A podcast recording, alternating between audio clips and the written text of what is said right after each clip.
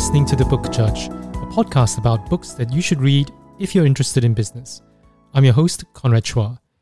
This is your curated reading list that will give you a better grip on how to approach the complex issues that businesses face. 2020 feels like one screw up after the next, whether that be the UK's failures in rolling out test and trace, or social media companies failing to control political and COVID 19 misinformation. This week, we'll try to understand why these and other screw ups happen. The book is Meltdown Why Our Systems Fail and What Can We Do About It by Chris Clearfield and Andras Tilcsik. The authors have a serious warning for all of us that we're living in a world where the probability and impact of catastrophic failures are increasing in ways that we don't understand. Are two main issues that leaders have to focus on when thinking about potential failure. They are the complexity and the coupling of your system. Complexity is how different parts of the system interact with each other. So some systems, like an auto assembly plant, are linear. One thing leads to another.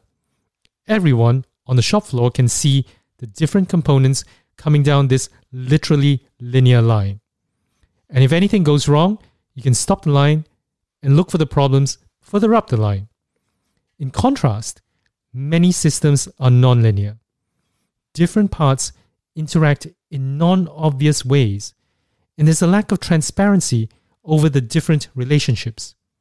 For example, in nuclear power plants, operators never get to observe directly the different things that make a power plant work. They rely on sensors that might break down or measure the wrong thing. And one small problem can spiral rapidly out of control. This is what happened in the Three Mile Island nuclear power plant accident. A plumbing problem caused water that was supposed to cool the nuclear core to escape. Then a valve that was supposed to open did not do so. But the operators in the control room did not know this, so they made decisions based on the wrong information. It took them hours to figure out what was going on. In that time, entire communities had to be evacuated, and the Carter administration considered sending terminally ill cancer patients in to clean up the core. Now, if you're listening to this, you're probably someone in business and you might be thinking, well, I don't work in a nuclear power plant. But complexity has brought down trading systems and entire companies. The authors mentioned the collapse of the trading firm Knight Capital, where a poorly implemented IT patch executed duplicate trades. This happened in 2012, but the finance industry still has not learned the lesson. Just last week, one of UK's largest retail trading firms suffered an IT outage. Investors were locked out of their accounts while the system generated duplicate trades on their behalf. The company is now looking at millions in damages. So, this concept applies to everyone. The first factor is complexity, and now the second factor you have to think about is the amount of slack in a system. A tightly coupled system is one where there's very little slack. The failure of one part affects the entire system. A loosely coupled system is more resilient. One part can fail, but the entire system carries on. This means that in a tightly coupled system, it's not enough to be mostly right. You have to be absolutely right all the time. You need all your inputs coming in exactly when they're supposed to. The danger is when your business operates in a complex and tightly coupled way. Then you're vulnerable to these catastrophic failures. And the worst thing is, these failures are rare. You don't have a lot of data to warn you. These complex, tightly coupled systems are also getting more common. You probably know a few where you work. I work in a university that has a very risk averse attitude when it comes to procurement.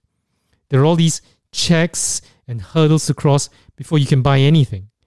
These individual checks have merit, or they could be legally required, but in a way, they have nothing to do with whether you're getting value for money from the purchase.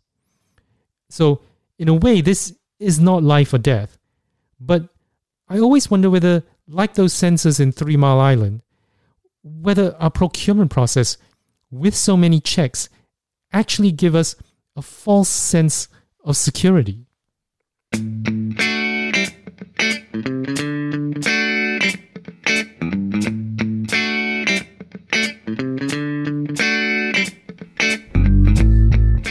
This is the part of the podcast where I place the spotlight on one part of the book that you can use immediately in your business or in an interview or just to impress your friends. I call this the Did You Know section. I hate award shows. They are these gratuitous, self congratulatory events that go on for way too long. But the 2017 Academy Awards was notable in how a hugely embarrassing failure was played out in real time in front of millions of TV viewers. If you're part of the Book Judge Facebook group, I've included the YouTube video of this fiasco. It was at the end of the show where Warren Beatty and Faye Dunaway were supposed to present the Best Picture award. Warren Beatty opens the envelope. He looks completely befuddled, hands it over to Dunaway, who loudly declares La La Land as the winner of the Best Picture award. The people behind the movie are ecstatic they go up on stage, make a few st- speeches. But then the awards producers announce there'd been a mistake. It was the movie Moonlight that had won. Nobody knows what's going on, what to do. It's all chaos. I mean, someone had to stay on stage. Moonlight, you guys won Best Picture. This is not a joke. The book explains that it all happened because the award auditors, PwC, had mixed up the envelopes. Beatty was given the envelope for Best Supporting Actress, which had already gone to Emma Stone for La La Land, instead of getting the Best Picture envelope. How did this happen? PwC had thought of everything that could screw up. They had two people, one on each entrance. Each person carried a briefcase with the envelopes and they would alternately hand the right envelope to the presenters who entered the stage from different entrances. The fatal flaw was that each briefcase had the same envelopes. PwC thought this was a safety feature in case one of the briefcases went missing or one of its people was caught in traffic. But for this system to work, both PwC people had to remember to remove the right envelope from their briefcase every time an award was presented, even if it was the other person that was handing the envelope to the presenter. And in this case, the PwC person forgot to remove the Best Supporting Actress envelope when that award was presented earlier. Later, catastrophe struck.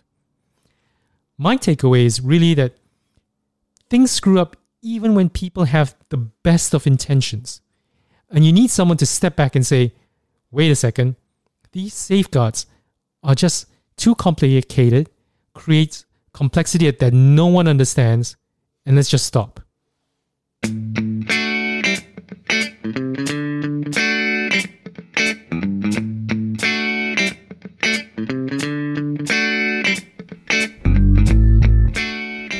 The authors don't just share war stories about how things go wrong, they also suggest some remedies. Some of these are technical. For example, how to use tools that force you to think more clearly about confidence intervals of events. But I found the suggestions on organizational design and behavior much more interesting. For example, when we think of possible risks, we might sit together and brainstorm about possible things that could happen. But this starting point is limiting. Instead, we should imagine that the worst outcome has already happened and think what could have caused that. This gives us much richer options to guard against. Another way is to have a diverse workforce. diverse organizations are less likely to be blindsided because studies have shown that diverse teams scrutinize each other's work a lot more. It turns out that less diverse teams are more willing to trust the judgment of each team member. Similarly, organizations that are more open to outsiders are more resilient to failure. And then there's what's called the normalization of deviance. This is when unexpected problems happen, but the entire system did not fail. So over time, the organization accepts these problems as okay risks. And they are okay until they're not. It is precisely this mindset that led to the two space shuttle disasters.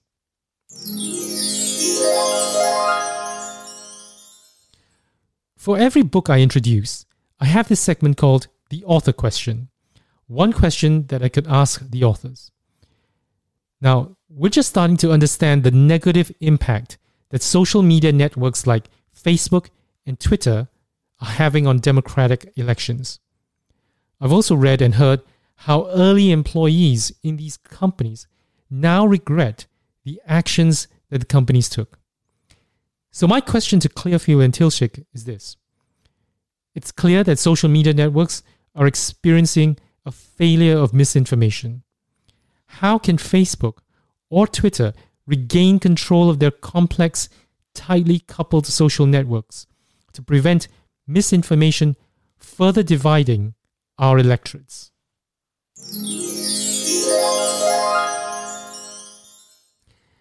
That's all for this episode of The Book Judge. You can subscribe to this podcast through Apple Podcasts or Spotify or wherever you get your podcasts. And that now includes Amazon Music. So if you have an ALEXA, you can listen to this podcast with your smart speaker. While you're there, leave a rating. It helps others discover this show. If you have comments, you can tweet me at Conrad Chua16. Chua is spelled C H U A. Or send me a DM on Instagram. I'm Chua KH there. That's C H U A K H. Till next time, this is your book judge, Conrad Chua.